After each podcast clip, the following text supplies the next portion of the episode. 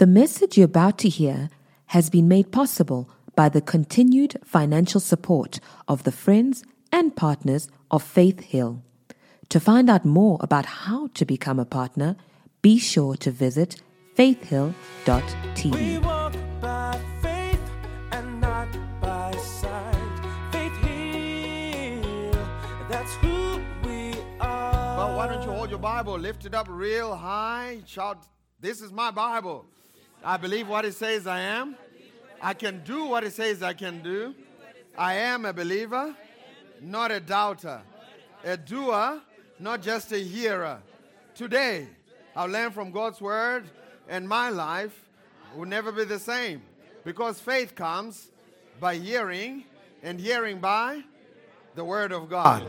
Amen. And so, three weeks, six weeks ago, we started a series talking about uh, the worry free life. Amen. And which is also known as the carefree life. Hallelujah. And we said uh, this series is not called the problem free life because that animal doesn't exist. As long as you are uh, in this world, on this side of the world, you're going to have some problems. Things are going to be thrown at you. Uh, but Jesus has some awesome things to say about that in John 16, I believe, verse 33. He said, In this world, you will suffer tribulation. In other words, there's going to be some challenges. But he went on to say this. He said, Be of good cheer because I have overcome the world, which means we can go through this life with some joy because Jesus has already overcome uh, this world uh, for us. So we can have peace in the midst of terrible, terrible, terrible uh, life circumstances. Why? Because Jesus has obtained that peace for us. It is His peace. He has given it to us, and He does not give it to us as the world gives it. The world waits for everything to lines up to line up before they can enjoy this peace. We just receive it when we receive Jesus because He is the Prince of Peace. Amen. And because He is the same yesterday, today, and forever. Our peace in Him can be the same yesterday, today, and forever. So we, we, we have this worry free life available uh, for all of us. And it's, it's, it's not to be uh, uh, in any way underestimated because uh, Jesus actually, it's a part of the redemption of the things that Jesus died for at the cross you know, we are quick to read Isaiah 53, verse 5, uh, which says, By his stripes we are healed, and rightly so. But we also miss Isaiah 53, verse 4, which says, He bore our griefs. While he was at the cross, Jesus bore our griefs on his body, and he carried our sorrows. Amen? And so, not only did uh, Jesus take care of, uh, you know, your salvation so you can go to heaven, uh, uh, your healing so that you can uh, walk in divine health, Jesus also bore all of your griefs and your sorrows. You know, the things that deeply concern you, the worries of life, uh, the cares of life, the, the distresses that may come and uh, uh, try to lash themselves on you. Jesus bore them at the cross. And now, uh, all we have to do is to cast them on Him and let Him carry those worries. Amen. He also says in uh, Matthew chapter number 6, verse 25, don't worry about anything. What you're going to eat, what you're going to put on, uh, or where you're going to stay where you're going to uh, uh, uh, live. the Lord, our Heavenly Father, knows that we are already in need of all these things, and if He knows, He will provide. In fact, the name Jehovah Jireh means the Lord who knows and provides. So God already knows the things that you are in need of, and He will provide uh, them uh, for you. First Peter chapter number five, the apostle Peter also had a perspective on the issue in First Peter five verse six. He said we should cast how many? Oh, all of our cares. Amen. He said we should cast all of our cares on Him, Him being God. Why? Because God cares for us. And he was quoting from Psalm 55, which says, uh, When we cast all our cares on Him, He will sustain us. Amen. Uh, he tells us in that same passage of Scripture to be sober and be vigilant, to be alert, because our adversary, the devil, as a roaring lion, uh, goes to and fro seeking whom he may devour. And we said that word sober means to be void of any uh, speculative imaginations. And the enemy, really, when you think about worry, they say 95% of the things people worry about never happen. It's just a, a figment of their imagination. It's just uh, thoughts, ideas, and suggestions that the enemy has thrown uh, at them, and uh, they receive them, and they've now uh, uh, grown to full fruition, and they're producing after their kind. Amen. And so God has called us to this life of uh, joy, this life of peace. He has called us to this worry free life. And in the midst of a global pandemic, how many of you know that you can have the worry free life? Jesus demonstrated it. It was in the midst of a real life uh, storm, uh, a real storm, and Jesus was asleep on the pillow. And uh, it was uh, just uh, an example of how to live life uh, in the midst of life storms. Amen. So, quickly, let us go now to Philippians chapter number 4. We're going to look at. Uh, Philippians chapter number four. But before we do that, last week we gave you uh, a big thought, a principle. That's what I like to call it. And it was this that the lifespan of a worry is determined by the attention you give it. Say that after me. The lifespan of a worry is determined by the attention you give it. So, you know, when the enemy throws worrisome, anxious thoughts at you, uh, the lifespan of those thoughts that he gives you uh, is determined by the attention you give it. If you pay it attention, you know, that, that thought, that worrisome thought that you're not going to be able to make uh, ends meet this month, if you pay it any attention, you start meditating on that, uh, you, you extend uh, the lifespan of that thought. But if you don't pay it any attention, you ignore it, uh, that life, that, that you know, uh, uh, worry, as lifespan is going to be cut short. Amen?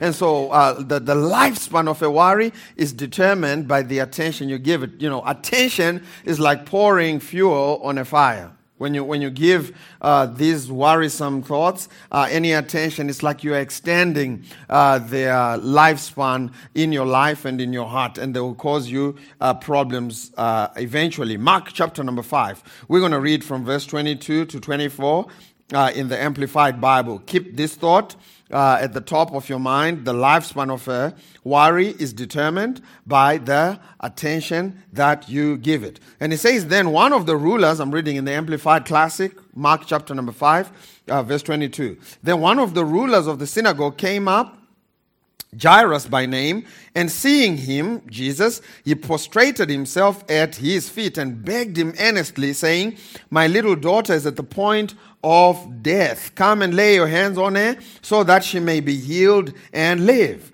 And Jesus went with him, and a great crowd kept following him and pressed him from all sides so as to almost suffocate him. So Jesus is now taking his uh, trip to uh, Jairus' daughter. Uh, in America, they say Jairus. I don't know where they get that. Jairus. This is Jairus. Anyway, if any Americans are watching, Jairus, not Jairus.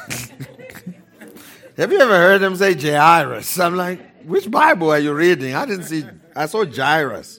Okay, anyway, so Jesus is trekking, you know, he's walking to Jairus' uh, house, and then uh, uh, there was a woman with the issue of blood. You remember the story? The crowd pressing in, and the woman at the issue of blood, she said within herself, If I can only touch but the hem of his garment, I'm going to be healed. So she pressed in and touched the hem of his garment, and virtue flowed from Jesus. She got completely healed, and Jesus started, you know, uh, asking the disciples, Who touched me? I mean, I felt the power of God uh, flow from me uh, into this person, and the woman said, I'm the one one who touched you. And uh, he went on to say, Your faith has made you whole. And so while he's conversing and having that conversation on his way to uh, Jairus' house, something happened. Verse 35 While he was still speaking, uh, there came some from the ruler's house who said to Jairus, Jairus' daughter, your daughter has died. Why bother and distress the teacher any further? So they knew that this message was at the uh, uh, uh, potential to distress uh, the teacher. The message that the daughter was sick, had the potential to distress the teacher. The message that the uh, uh, daughter is now dead, had the potential to distress the teacher. Why? Because there are no neutral thoughts in life. There are no neutral thoughts. Uh, every thought that you receive either carries life or death. Thoughts are capsules of life or death. There are no neutral cho- uh, thoughts. And so this thought was filled with death. By death, we're talking about it's filled with uh, everything that came into effect as a result of Adam eating of the fruit and disobeying God in the garden. When we're talking about death, it's not just limited to uh, ceasing to exist. When we're talking about death, it goes all the way from uh, stress to uh, poverty to sickness to all these things that came into effect. The curse, uh, I, all a part of the death experience that was initiated in the garden when Adam did what he did. So when we say thoughts uh, carry death, uh, that's what we're talking about. We mean these thoughts carry uh, uh, uh a seed in them of uh, you know poverty, thoughts of you know full of worry, thoughts that are full of death and sickness and all these things that uh, came into effect as a result of what Adam did in the garden. And so they were bringing thoughts that were filled with worry and anxiety. And remember the thought, the big thought we gave you was uh, the lifespan of a worry is determined by the attention that you give it. And it says in verse 36 overhearing but ignoring. So Jesus overheard but ignoring what they said, Jesus said to the ruler of the synagogue, Do not be seized with alarm and struck with fear. Only keep believing. How do you only keep believing? You overhear certain things but ignore them. Say, oh yeah, COVID 19 is doing something over there. Oh, I, heard, I overheard that, but I ignored and paid my attention to the Word of God. That's the only way you only keep believing. Not, oh, I overheard and I went to hear. Like, hey, uh, you, you, you don't need to bother the teacher anymore. Uh, your son is dead. Say what? What did they say? Oh, the son is. Now you're trying to get more information, right? You're trying to open up your heart for them to plant thoughts and ideas and suggestions that are going to bring death. Hallelujah.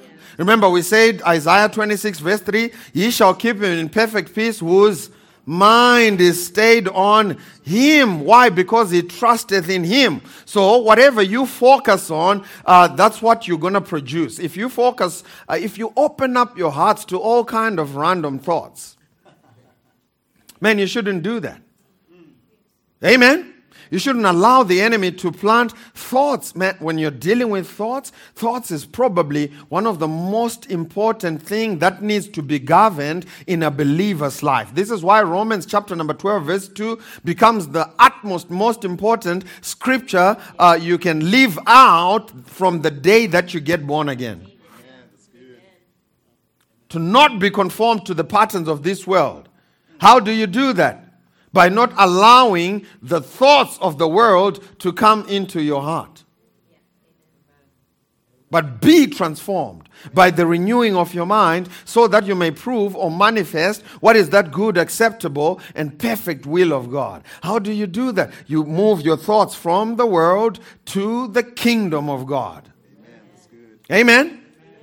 Romans 8 6 to be carnally minded, to be worldly minded is death but to be spiritually minded is life and peace. And so Jesus is choosing in this moment, this critical moment, Jesus had to make a choice. Which thoughts is he going to entertain? Is he going to go with the crowds? Oh, yeah, the daughter is dead. Or he's going to go with the life giver, which is the word of God. And Jesus chose to go with the word of God. He said to him, Do not be seized with alarm and struck with fear, only keep on believing. And he permitted no one to accompany him except Peter, James, and John, the brother of James. The reason why he picked these three was because they were also doing the same thing, not paying any attention to these worrisome thoughts. Amen. I said, Amen. amen. It says in verse 38 when they arrived at the house of the ruler of the synagogue, uh, he looked carefully with understanding at the tumult and the people weeping and wailing loudly. And when he had gone in, he said to them, Why do you make an uproar and weep? This little girl is not dead, but is sleeping. And they laughed and jeered at him, but he put them all out. And taking the child's father and mother and those who were with him, he went in where the girl was lying. Gripping her firmly by the hand, he said to her, Talita Kumi Two words. Talita Kumi, which is translated, Little girl, I say to you, arise from the sleep of death. And instantly, someone say instantly. The reason why Jesus could pray a two word prayer to raise someone from the dead was because he didn't open his heart up to worrisome, negative, death giving thoughts. Overhearing, but ignoring. He heard it, but he ignored it. If you read in Romans chapter number 4, verse 17, the same thing happens. Uh, we're talking about Abraham, the father of faith. In verse 17, it says, As it is written, I have made thee the father of many nations. Before him, God, whom he believed, even God, who quickeneth the dead and calleth those things which be not as though they were, who against hope, natural human hope, believed in hope Bible hope that he might become the father of many nations according to that which was spoken, so shall thy seed be. Verse 19, and not being weak in faith. Abraham was not weak in faith. And, and, and what was the expression of that? Not being weak in faith, he considered not his own body dead. And uh, when he was about a hundred years old, neither did uh, the deadness of Sarah's womb. The Bible is not saying it wasn't a reality. It's just saying he didn't consider it. Man, that's good. The lifespan of a worry is determined by the attention you give it. Attention is considering it. The Bible says he considered not his own body. It wasn't a factor. When God said, I'm going to give you a child, He didn't say, Oh, well, I, I, guess that promise is out the window now, it's out the door, because guess what? I be 100 years old now. And Sarah, 75, and she hasn't been able to conceive. We have a doctor's report. We have it on paper. Here's the certificate. It says she cannot conceive. Yeah, it is. Yeah, it is. No, Abraham didn't consider that. Hallelujah.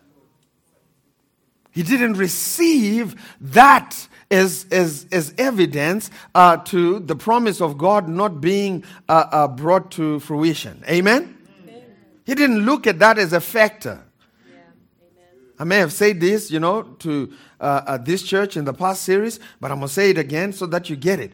Any equation of your life that does not factor in God is immaterial and irrelevant any equation of life. Listen, if you look at just your finances and you come to the conclusion that you're not going to be able to make it, you've come to a conclusion on, uh, on the basis of an equation that is irrelevant and immaterial. When you factor God in, now all of a sudden the outlook of that equation should change. Because once I bring God in, Man, he's about to change some things. He says in verse 20, he staggered not at the promise of God through unbelief, but was strong in faith, giving glory to God, and being fully persuaded that what he had promised, he was also able to perform. Abraham didn't consider the facts. The only thing he considered was the promise. The only thing he considered was the truth of God's word. And when you consider the truth of God's word, the facts have to change. Amen. Hallelujah. Amen. I said hallelujah. Amen. Let's go now to Philippians chapter number 4.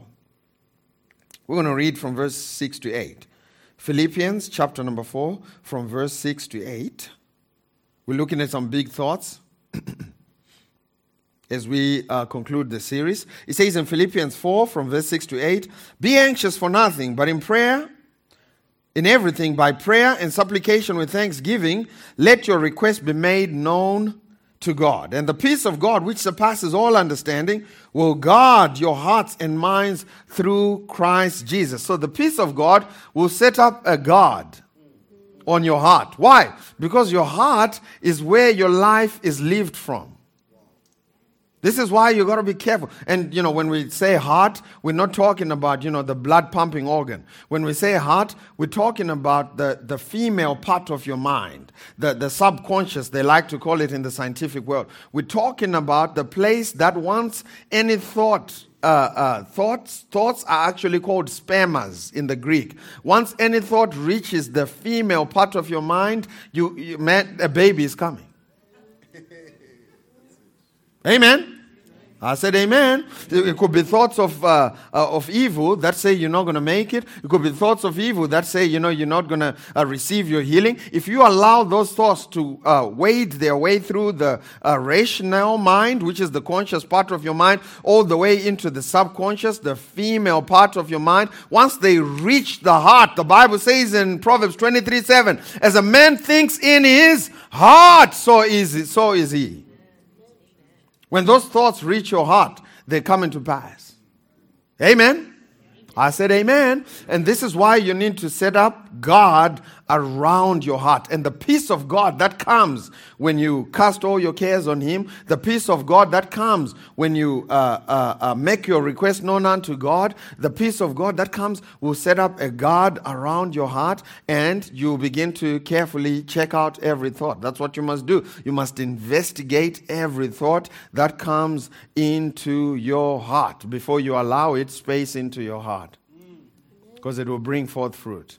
Can I get an amen? And so he says here, uh, and the peace of God, which surpasses all understanding, will guard your hearts and minds through Christ Jesus. We talked a few weeks ago about how when soldiers uh, soldiers set up camp, uh, they you know usually have a perimeter around the camp, and sometimes they have a wall, sometimes they have a fence, an electric fence, and they station some guards on that fence and on that wall uh, to make sure that nothing just finds its, uh, its way into the camp. Because if you allow anything to just find its way into the camp, the, the integrity and the safety of the camp uh, can be compromised. So they usually have one access point, a gate, usually, where everything goes through. You know, everything must be checked out. When a car comes in, you know, they're going to look for explosives, they're going to look for contrabands, they're going to check that thing out uh, before they allow it to go into the camp. Uh, because if they allow all kinds of things in there, it's going to compromise the camp. And everybody in the camp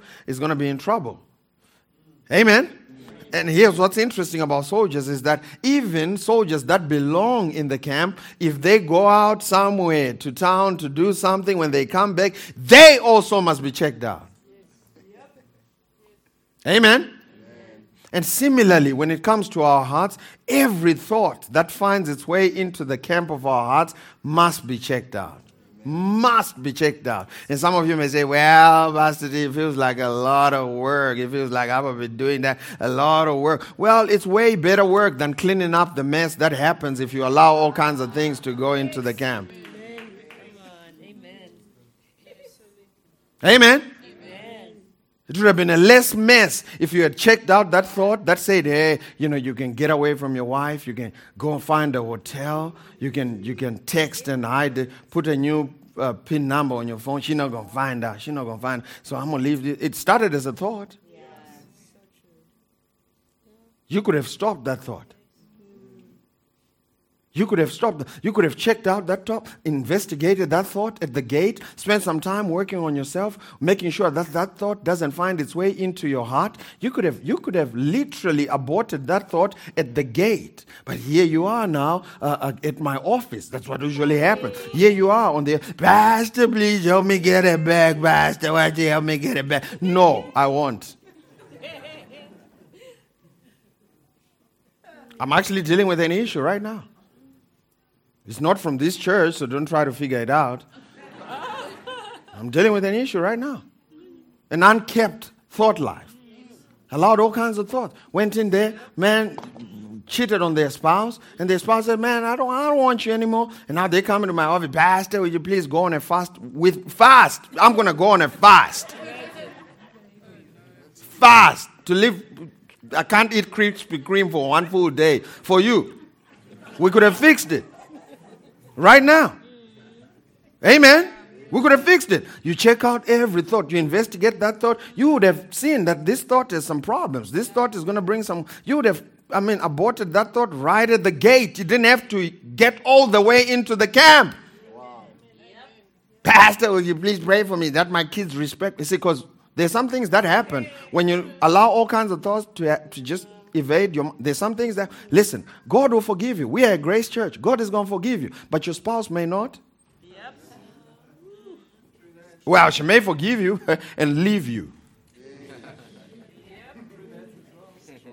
and your kids uh, they're going to lose respect Pastor, you know, pray for me that my kids listen to me. They don't listen to me. They're just going to think you're a clown.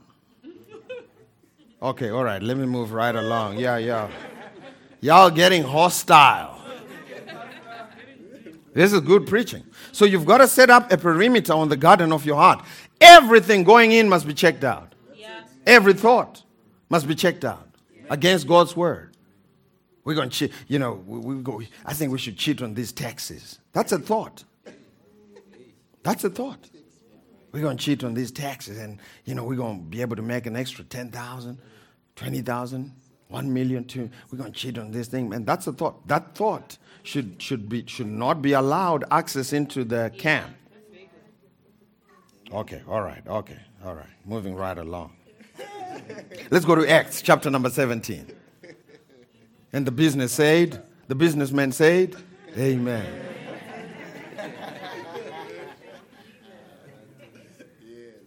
Acts chapter number 17, verse 11. It's talking about the Bereans. Watch what it says. It says, These were more fair minded or noble than those in Thessalonica, in that they received the word with all readiness and searched the scriptures daily to find out whether these things were so. So every time they received God's word, they would get, get home and check it out some more to see. See, because just because it's coming from the pulpit doesn't mean this is what God is saying. I mean, there are all kinds of things that are coming out of all kinds of pulpits. I've heard people in pulpits say God causes sickness and disease. And if you don't check it out yourself, people are going to feed you some stuff and you're going to receive that stuff and allow it to reprogram your mind because that's what we're doing. That's what we're trying to get God's word to do. You're going to allow those things to reprogram your mind and you're going to start believing the wrong thing instead of the right thing. So, how do you fix that? Every time you get the word, every time you come here, you listen to my teaching. Man, when you get home, you need to check it out to see if that thing is so. Amen. Amen. Before you allow it into your heart, you need it must be checked out. Is this so? And if it is not so, you shouldn't receive it. You know, Pastor Henry is on a strict diet, and uh, uh, uh, you know, every he's a tough cookie to take out to eat because you know he's reading everything. You know, you go out to eat. I mean, he's picking up uh, drinks and he wants to know what's in it. You know, six hundred, and he's pulling out his calculator and he's doing the math. Man, I'm with the waiters. Man, they spend at least five minutes just discussing what's in the food before he finalizes his order. You know, because he wants to be careful what you know what he's putting in his body. And this is, I mean, it's commendable. Praise God. You know, for that. You know, uh, except the one time we went out to eat pizza and he got cauliflower-based pizza. cauliflower. The base of the pizza was cauliflower. It's yucky. You should. Mm. But here's the deal is that this is something going into his physical body which will soon perish. Right?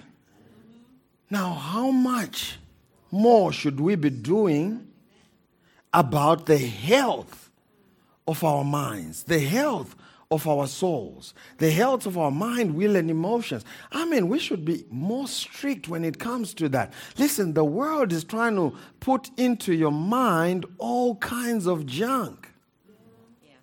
You ever heard the acronym GIGO? Garbage in. When it comes to your mind, it's always garbage in, garbage out. Yeah. And this is why we don't look to Hollywood to learn about life. I don't watch movies. I told my wife last night we decided we were going to watch a movie. And I told her, I said, man, I watch movies for entertainment. Let's find something with shooting and kicking. And, and that, that's as much as I allow Hollywood to bring to me. I don't make life decisions. I've heard people say, you know, and James in that movie, he handled this situation this way, so I'm gonna handle. Are you kidding me? I don't get life help from Hollywood. Hollywood needs life help from us, the church. Amen. And how do we uh, uh, get that help to ourselves. We do it through being established in the truth, in the, in the Word of God. The Bereans, when they got home, they would check it out. So when Pastor Henry is saying, man, go to life group, when he's saying, man, get involved with all these things that are going to get the Word to you, it's not because we've realized you don't have much going on in your calendar and we just want to put some things in there. It's because we want you to be established in the truth, in God's Word, because when you are, you're not going to have any issues, you know, going out there and the world trying to dump their garbage into your heart. You're going to see it a mile away and stop it from invading the camp. The camp of your heart. Amen? So the Bereans were more noble. Let's go now and see how Jesus uh, executed this same principle. Matthew chapter number 4. Oh, Lord Jesus. Matthew chapter number 4. We're going to read from verse 3 to 11. This is talking about when Jesus went into the wilderness uh, fasting. You remember the story? It says in verse 3 Now, when the tempter came to him, he said, If you are the Son of God, command these stones to become bread. Let's stop right there. A lot of people think that when the Bible says, when the tempter came to him, a lot of people uh, in the church uh, think that, uh, you know, the Bible is saying the devil came to Jesus physically. See, we're so conditioned to think that things happen in the physical realm. Uh, when you see even the illustrations for the kids' ministries uh, uh, uh, depiction of this verse, it's, it's a real devil with Jesus and some real stones. And, and Jesus is there. Yes, there were real stones, there was Jesus, but the devil didn't come in physical form. He came as thoughts. Someone say thoughts. thoughts. Ideas. Someone say ideas. And suggestions. Someone say suggestions. The devil is always going to come as thoughts, ideas, and suggestions. Just like he tried it in the Garden of Eden to Eve, he went in a serpent because it was the most subtle, the most sneaky of all the animals in the garden. Do you realize that the devil didn't, you know, possess the elephant, put his foot on Eve's head and say, You will eat by force? No, he didn't. He possessed the snake, and the snake went and said, Did God say? Dropped a thought an idea and a suggestion. And so this was happening in Jesus' mind. The devil came to him because he was hungry. And a thought came to him from Satan. He didn't show up in a red, you know, suit, pitchfork, horn sticking out. Yeah, I'm the devil. Turn these stones to bread, bread, bread, bread, bread. No, it was a thought. And here's the deal. Here's the deal. When you are hungry, turning stones to bread is a good idea. Some of these things sound like great ideas. But if they don't line up with God's word, they shouldn't be uh, uh, uh, actioned. Amen? And so this is what Jesus said. Verse 4. He answered and said, It is written. What did he say? I mean, you'd think he's the Son of Man, he's the Son of God. He doesn't need the Bible, right? He can command the wind and the fire. You know, uh, uh, Captain Planet, right? Earth, wind, fire. He's the Son of Man, and just devil, get off me. Earth, wind, fire. No, he goes back to the Word because our power to stand any kind of deception, any kind of deceptive thoughts, ideas, and suggestions is resident in God's Word. The only thing that's going to help you against the thoughts, ideas, and suggestions of worry and anxiety and stress is God's word. Amen. And so Jesus said, It is written. And he quoted what was written Man shall not live by bread alone, but by every word that proceed from the mouth of God. Then the devil took him up into the holy city, set him on a pinnacle of the temple, and said to him, If you are the Son of God, throw yourself down, for it is written. Now, Mr. Devil is also, it is written. Did you see that? Mr. Devil is like, oh, okay, you want to play it is written. I'm also going to play it is written. Now, the devil is also, for it is written. Now, if you don't know what's really written, because the devil will take what's written, but just take out one word or add one word. And so you've been saying it is written, it is written. He says, okay, yeah, it is written. Amen. He says, For it is written, He shall give his angels charge over you, and their hands shall bear you up, lest you dash your foot against a stone. Let me read that verse in the King James Bible, if you don't mind.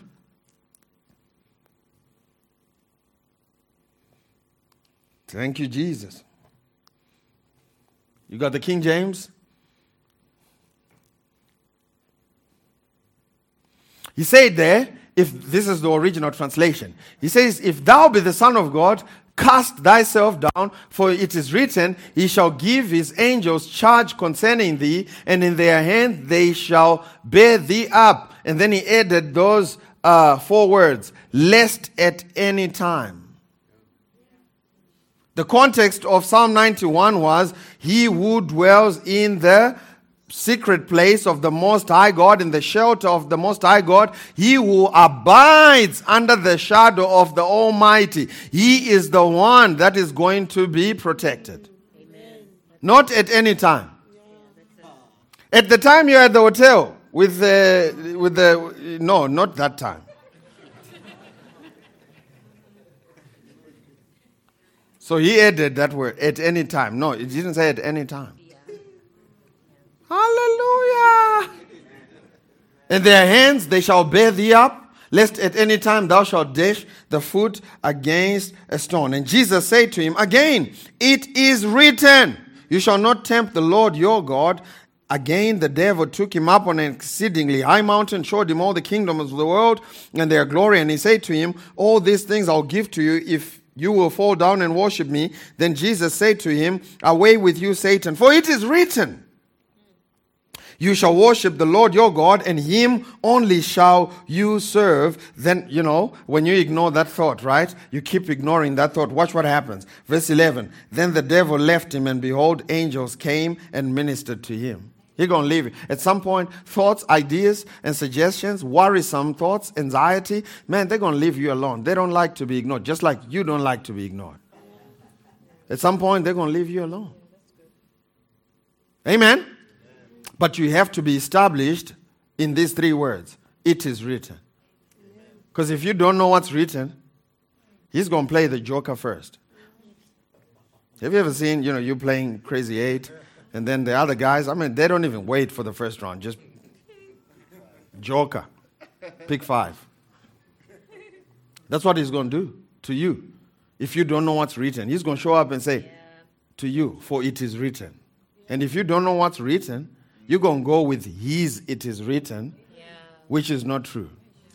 You've got to be established in the true note. That's what I said in the first service. For you to be able to distinguish a, a, a, real 200 rand from a fake one, is you get yourself established in the real 200 rand. If you try to study the fakes, man, they keep coming up with new fakes. But when you are established in the truth, you can smell a fake a mile away. And so the way to be established in being able to have an access point that is functional, that will not allow all kinds of thoughts to come into your heart and cause all kinds of problems, is to be established in God's Word.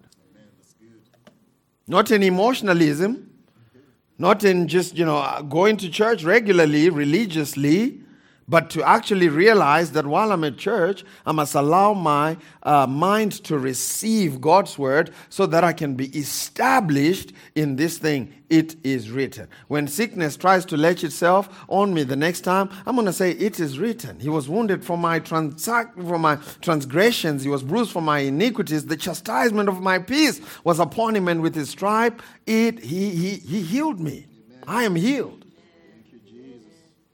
When poverty tries to latch itself on me, I'm going to say, It is written. Philippians 4, verse 19 My God shall supply all my needs according to his riches and glory by Christ Jesus. It is written. I didn't hear somebody quote it. No, I read it and I'm established in it. It is written. So you've got to be established in the it is written. Amen? amen. I said, Amen. Let's go now to Romans chapter number 8, verse 18 as we close. Romans 8, verse 18. How else do you defeat worry, fear, and anxiety? You do it through having a heavenly perspective. Someone say heavenly perspective. You see, when it comes to worry and fear and anxiety, perspective is everything. If you're writing down notes, write these two uh, uh, uh, uh, big thoughts down. Number one, uh, perspective is everything. Number two, heaven, uh, uh, possess a heavenly perspective possess a heavenly perspective. Every situation, you must assess it from this perspective of heaven and the glory of God and the kingdom of God and where we are going. Can I get an amen? You know, I, I told you this story four weeks ago. Uh, I bought my daughter, a few years ago, I bought my daughter a little doll. LOL doll is an expensive little, you know, doll. And I came and I, I gave it to her, and uh, she took it upstairs to go play with this little doll. And uh, in minutes, she started crying hysterically. I mean, she's crying, panic mode, everything. It sounds like, man, there's great pandemonium upstairs. So I said, hey, tonight, what's going on? And she comes downstairs and she's crying. She's holding the head of the doll in one end and the little board in the other. Yeah, daddy, look, it's broken. And she puts it in my hand and I just take that little body and the head of the LOL and I popped it back in and I gave it back to her. And I said, you know what? All of that was just too much for this. And sometimes, just sometimes, when God looks from heaven and sees the way you're mourning and crying about what you're going, just sometimes God looks down and He says, I don't think all of that is warranted just for. You know why? Because He's looking at it from His perspective. There are some of you in 20, 2010, right here, under the sound of my voice, if not here, those who are watching online, there are some of you in 2010 who couldn't live. I can't live without it. And the I can't live without it that you couldn't live without was a Blackberry 9110. what, what is the thing called? Blackberry. I don't know the names. It's a Blackberry. The curve, right? The BlackBerry curve. There, there's someone in here who's in 2020. I can't live without a BlackBerry 2010. And today, anybody who can't live without a BlackBerry? Anybody? Nobody. It's like, man, I, what's that? And what a heavenly perspective gives you is this that if it's not going to matter 200 years from today, it shouldn't matter today.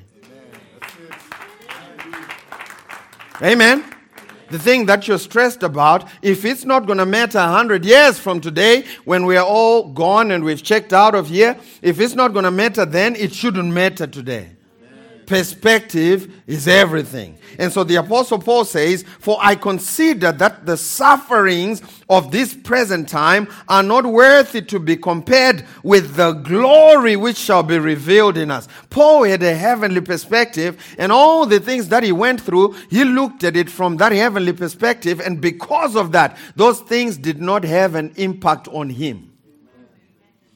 You can become immune to the things that everybody else around you is crying about, they're mourning about, they're having sleepless nights about. You can be immune to all of that if you possess a heavenly perspective on matters. The Bible says in Isaiah 65, verse 11, when we get to heaven, God says this. He says, See, I will create new heavens and a new earth. The former things will not be remembered, nor will they even come to mind. That's how awesome heaven is going to be. The things that are tormenting you right now, they won't even cross your mind. That's the glory he's going to reveal. And by the way, when the Apostle Paul said these present sufferings, he called them light afflictions. When he called them these light afflictions, man, let's look at the catalog of those light afflictions so you can see what he called light. And every every affliction that I read on the catalog, I want you to compare it with what you're going through right now. And I'm telling you, at the end of this catalog, you're going to realize, you're going to turn around and say, Man, I'm not going through nothing. You're going to realize, you know what? I'm good. Praise God. Amen. Second Corinthians chapter number 11, verse 23 to 29. I'm reading in the Message Bible, if you will. He said, I've worked much harder and have been jailed more often. Anybody been jailed? Anybody? Nobody been jailed. He says, I've been jailed, jailed for the gospel. He says, I've been beaten up more times than I can count for the gospel, right? Is this the wrong, is this the wrong verse? Is the right one? I can. Oh, it starts in the middle somewhere. All right. Okay. Cool. Uh, he says, "I've been flogged uh, five times with the Jews, thirty-nine lashes. Five times." He says, beaten by the Roman rods three times. And this is how the rods used to, uh, the Romans used to beat people up for the gospel, for preaching the gospel with rods. They would sit you down and pull your legs up and beat you under your feet, break your bones and stuff. I mean, it was crazy. And he says, I've been pummeled with rocks once. I've been shipwrecked three times. I've been immersed in the open sea for a night and a day in hard traveling year in and year out. Anybody walk to church this morning? The Apostle Paul said, man, hard traveling. After being flogged under your feet, you still had to walk to go and preach the gospel. And he calls that present sufferings not even worth it to bring up when it comes to the glory that God is getting ready to reveal in us. He calls it light affliction. And here you are. You're going to get mad and ready to quit, hang up the boots when it comes to preaching the gospel because someone didn't say hi to you. Man, when we get to heaven, it's going to be tough to relate to the apostles. Okay, moving right along. In hard traveling, year in, year out, I've had to ford rivers, you know, cross rivers that are full, fend off robbers, struggle with friends, struggle with foes. I've been at risk in the city, at risk in the country, endangered by the desert sun and sea storm, betrayed by those I thought were my brothers. I've known drudgery and hard labor, many a long and lonely night without sleep, many a missed meal, blasted by the cold, naked to the weather. And that's not half of it when you throw in the daily pressures and anxieties of all the churches. When someone gets to the end of his rope, I feel the desperation in my bones. That's the Apostle Paul. And he turns around and he calls all of this light affliction. I read this catalog and I went and I looked myself in the mirror and I said, Tafara, you have no right to be offended about anything. I looked myself in the mirror. I was preaching to me. I looked myself after I read this catalog. I said, You have no right to be offended about anything.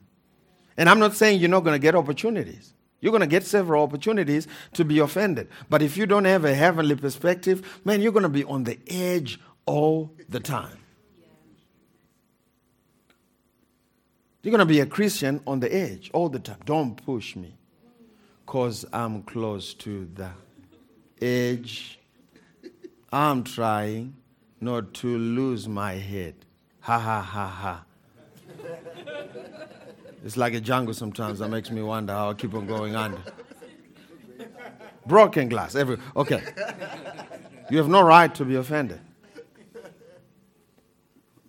I was in Durban. We went for a ministers' uh, conference. It was a quick ministers' conference, in and out. Rob Rufus was speaking. It was a 20, 23 of us or 21, I don't remember. Pastor Dan and I, we went there. And uh, as I get there, as I get to the ministers' conference, they were serving breakfast. And I joined the line to go and serve myself some breakfast with Pastor Dan. As we were getting to the front to get the breakfast, the lady was, you know, organizing the event, just passed on a comment. Just offensive, plumb off. I mean, straight up offensive. She said, "Hey, just make sure you don't fill up that entire plate. You need to leave some of that food for you know the people behind you." Man, you feel the flesh on the inside of you. You just feel the flesh starts to bubble. It's just starts to simmer, you know, that, that, that the flesh side of you.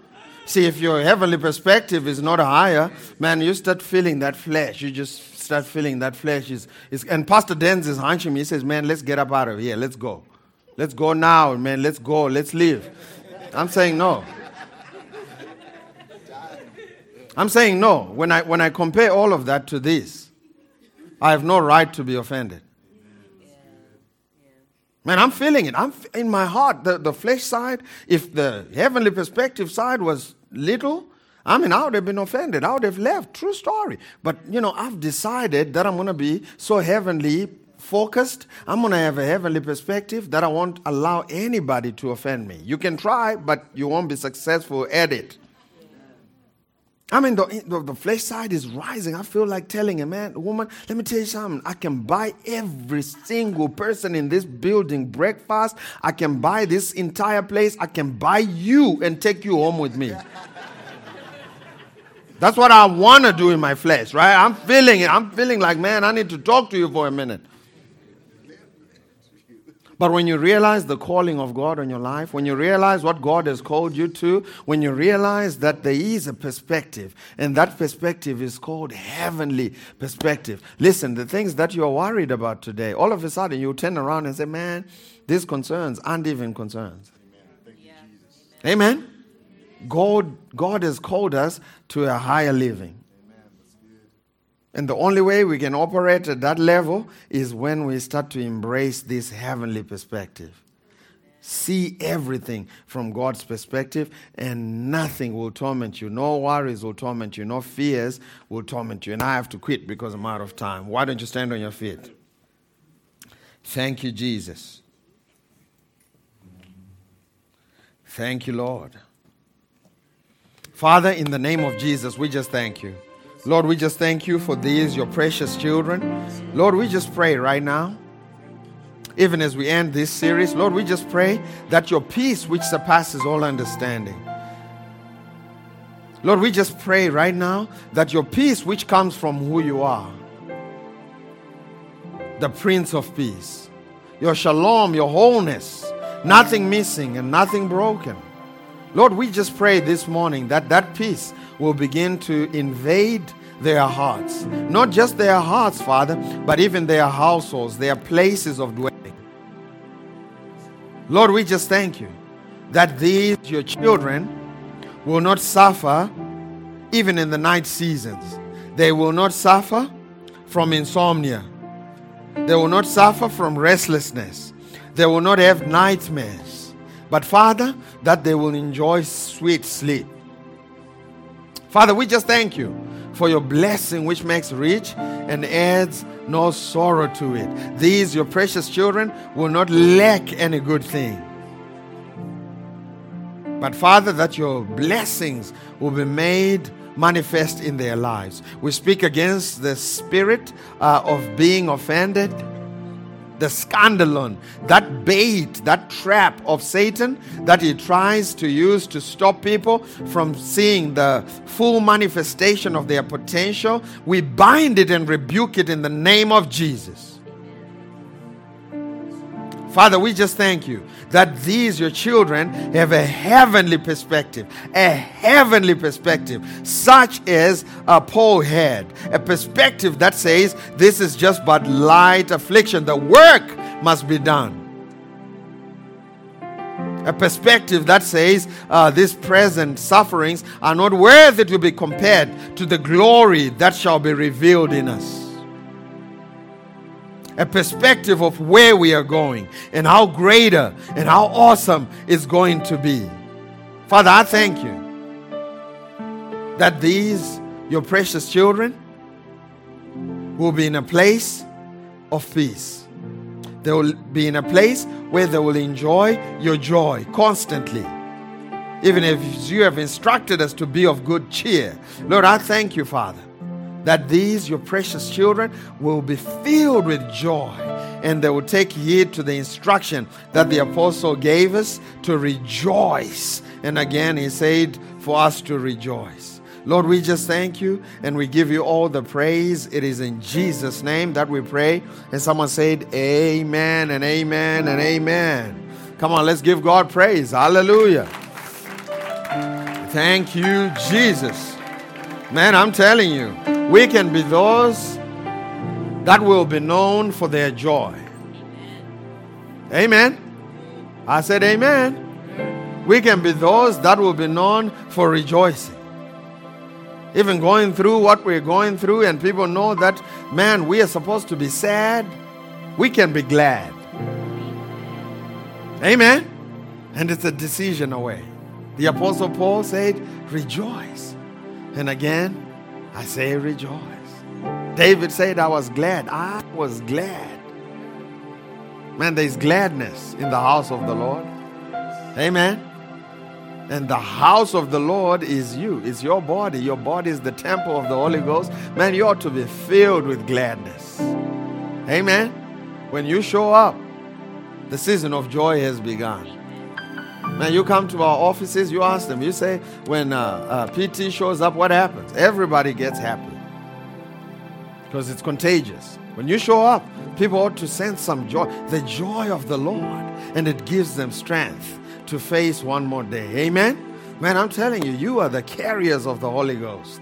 And you have joy on the inside of you. Righteousness, peace, and joy, right? In the Holy Spirit. It's on the it's already on the inside of you. And you need to just start letting it out. Don't show up all moody and sad and don't, man, don't be known for mood swings at work. This is by the Holy Ghost. I'm talking to somebody that needs to hear this. Show up with mood swings at work. Man, show up glad, full of joy.